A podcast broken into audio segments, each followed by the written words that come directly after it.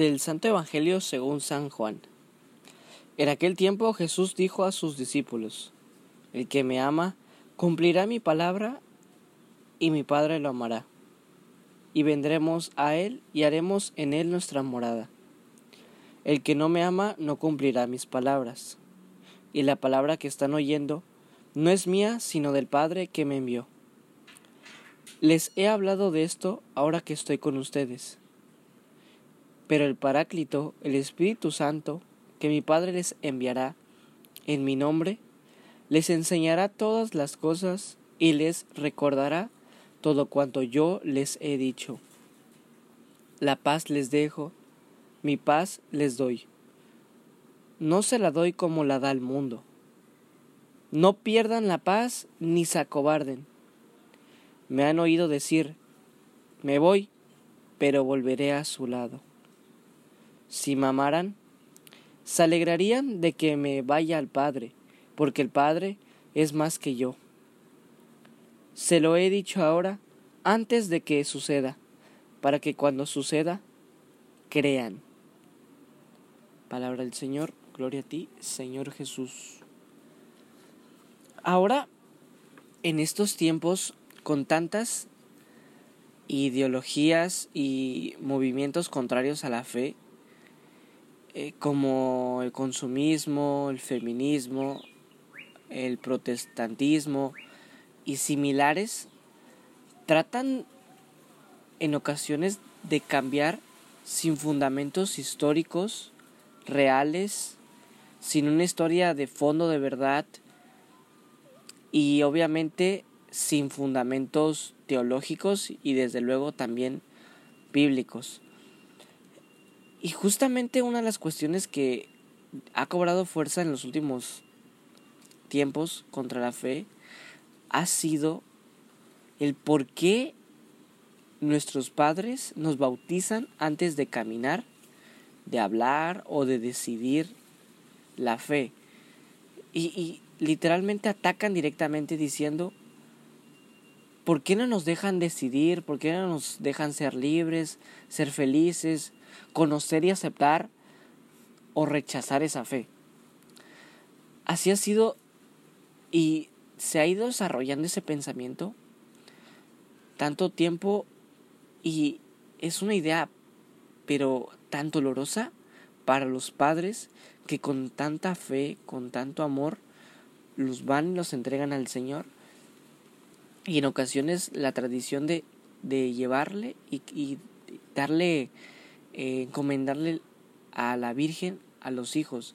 Acá en México en, en la basílica se hace como una presentación del niño, llevar al niño y ofrecérselo a la Virgen, y es tan maravilloso, pero cuando es doloroso y ese pensamiento lo tiene el hijo, lo tiene incluso el padre, lo tiene eh, las personas cercanas a la familia, es realmente doloroso. Pero precisamente para ser felices, libres y conocer la fe, se necesita este sacramento. Para eso nos instruyen, para eso se les da no solo el catecismo, sino se les presenta la verdad, el que, al que es verdad, y conviven con la verdad. Este sacramento, que es un baño, una renovación del Espíritu Santo, es también una iluminación por quienes reciben esta enseñanza, para que su espíritu sea iluminado. Humanamente es un don inalcanzable. Y con esa misma luz que recibimos, ese gozo interior, esa felicidad, eso que no, obviamente no se ve humanamente, pero se expresa, es una exteriorización de lo que vamos, hemos recibido y lo que vamos llenándonos según el Espíritu. Preguntémonos, hermanos, ¿cómo podríamos vivir unidos con nuestros seres amados sin este sacramento? ¿Cómo podemos vivir sin este sacramento con los demás? ¿Cómo abrirnos a los demás?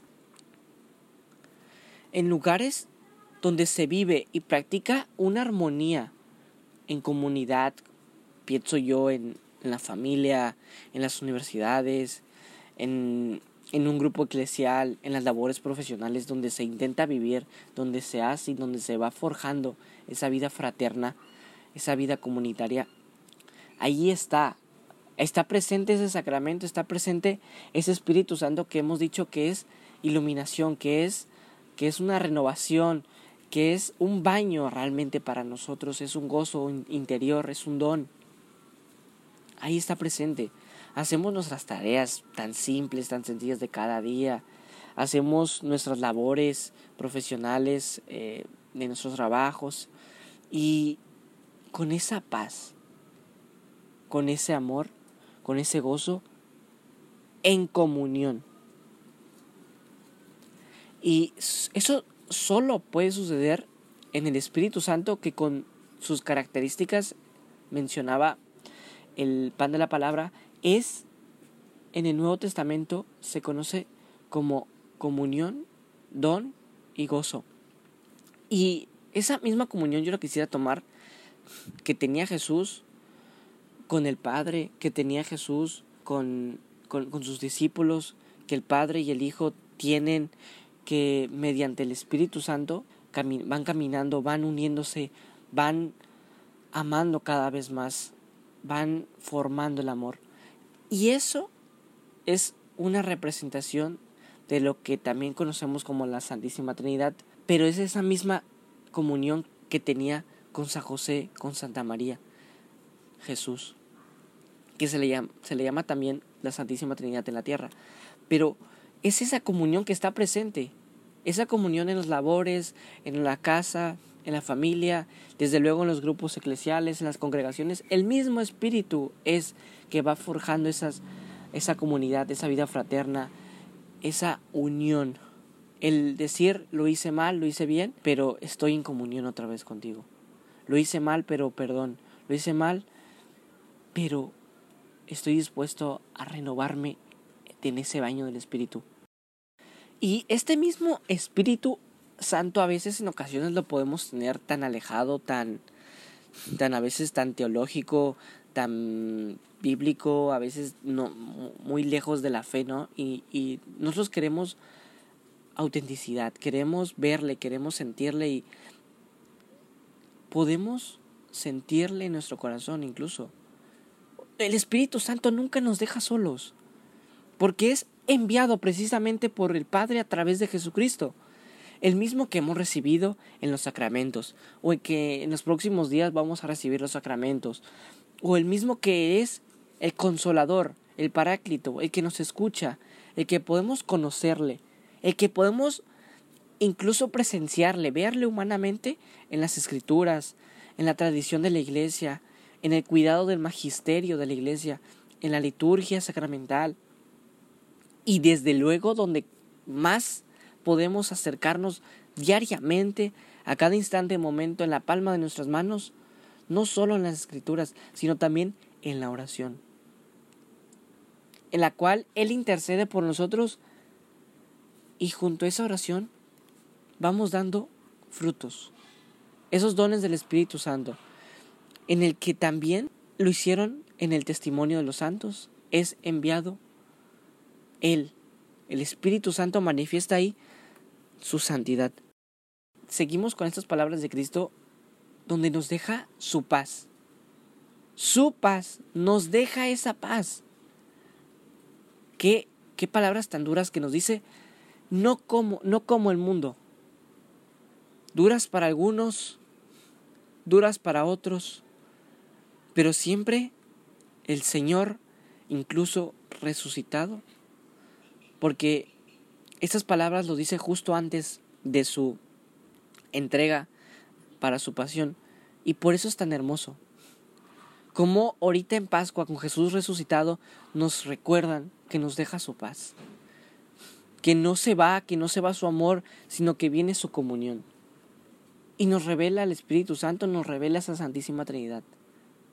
Pero ¿cuántas veces queremos vivir bien, pero escapamos de Dios? Perdemos el rumbo porque nos, deja, nos dejamos engañar, nos dejamos seducir y caemos en los mismos pecados. Hermanos, estamos tristemente cayendo en esa felicidad banal, en una felicidad superficial, falsa, donde aparentemente queremos vivir bien, pero nuestro corazón es el que desea el bien. Él realmente es el bien y nos alejamos de Él. Él, nuestro Señor Jesucristo.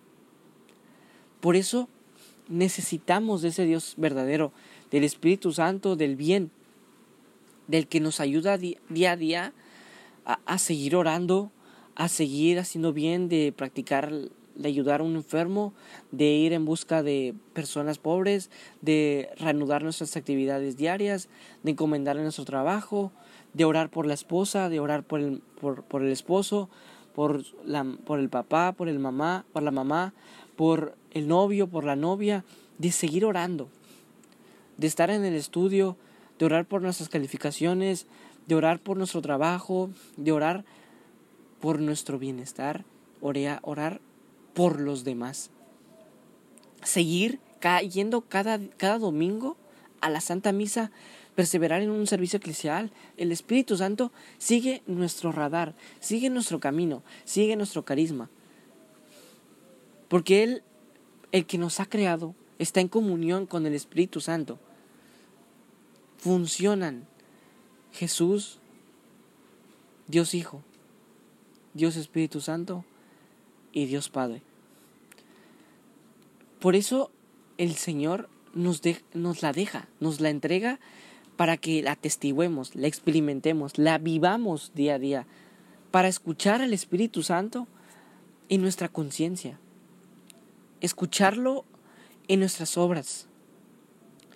Y, y esto, la verdad, parece que, que, que, en, que, en, que en sintonía, San Francisco de Sales lo dice tal cual. Capta lo que dice Jesús y este hombre, este santo que vivió miles de años después de Jesús, expresa y dice: el mundo no la da lo que promete, porque es engañador, lisonjea a los hombres, les promete mucho y al final no les da nada, mofándose así de los, de los que ha engañado. Preguntémonos, ¿nos hemos dejado engañar por el mundo? Hermanos, si nos hemos dejado engañar, si hemos sido engañados, aún tenemos nuestro cuerpo, aún tenemos tiempo, aún somos hijos de Dios, aún tenemos al Espíritu Santo.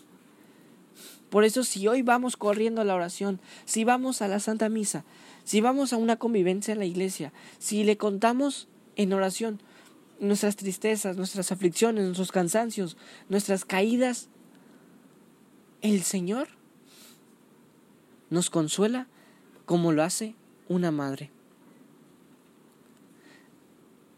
Y como lo dice Benedicto dieciséis, estas palabras no proporcionan ninguna teoría que explique el enigma, el enigma del mundo, pero administran una certeza que ayuda a vivir. ¿Cuántas veces necesitamos esa certeza de seguir, de tener el Espíritu, saber que mora en nosotros Cristo Jesús, Dios Padre y Espíritu Santo? ¿Cuántas pruebas más queremos de Dios? Si nos dice, nos da su paz, la sentimos, la, la recibimos en los sacramentos, si vamos a la Santa Misa, está tan cerca el Espíritu, siempre en vela, pero nuestro cuerpo a veces tan, tan, tan perezoso, tan durmiente. Lo dice Sabiduría, capítulo nueve de la Biblia. Y es esa fuerza que tal vez no la sintamos primeramente físicamente, pero hay que estar dispuestos, hay que estar siempre abiertos al Espíritu Santo, porque nos va a mostrar signos. Si ya conocemos que Él nos deja su paz, nos lo incita en la oración, nos lo mostrará en signos que nos inspiran acciones cada vez más cristianas, cada vez más humanas.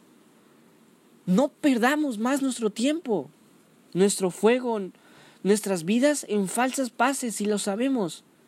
sino vayamos al que es paz, vayamos a su presencia, que Él nos inspira ya desde ahora el deseo de orar, ya el deseo de, de hablar, de ir con Él, de su encuentro, y ahí nos demuestra otra vez que vive en comunión, con gozo, y que es un don. Les exhorto, hermanos, a que vivamos la Santa Misa, para que seamos testigos como el Señor, que se da a sí mismo, viene a nosotros entregando su paz. Y pidamos la gracia de escuchar al Espíritu Santo en oración, hermanos, para que tomemos nuestras cargas de cada día y entregarlas a Jesucristo, que transformará en auténtico gozo nuestros sufrimientos y cansancios.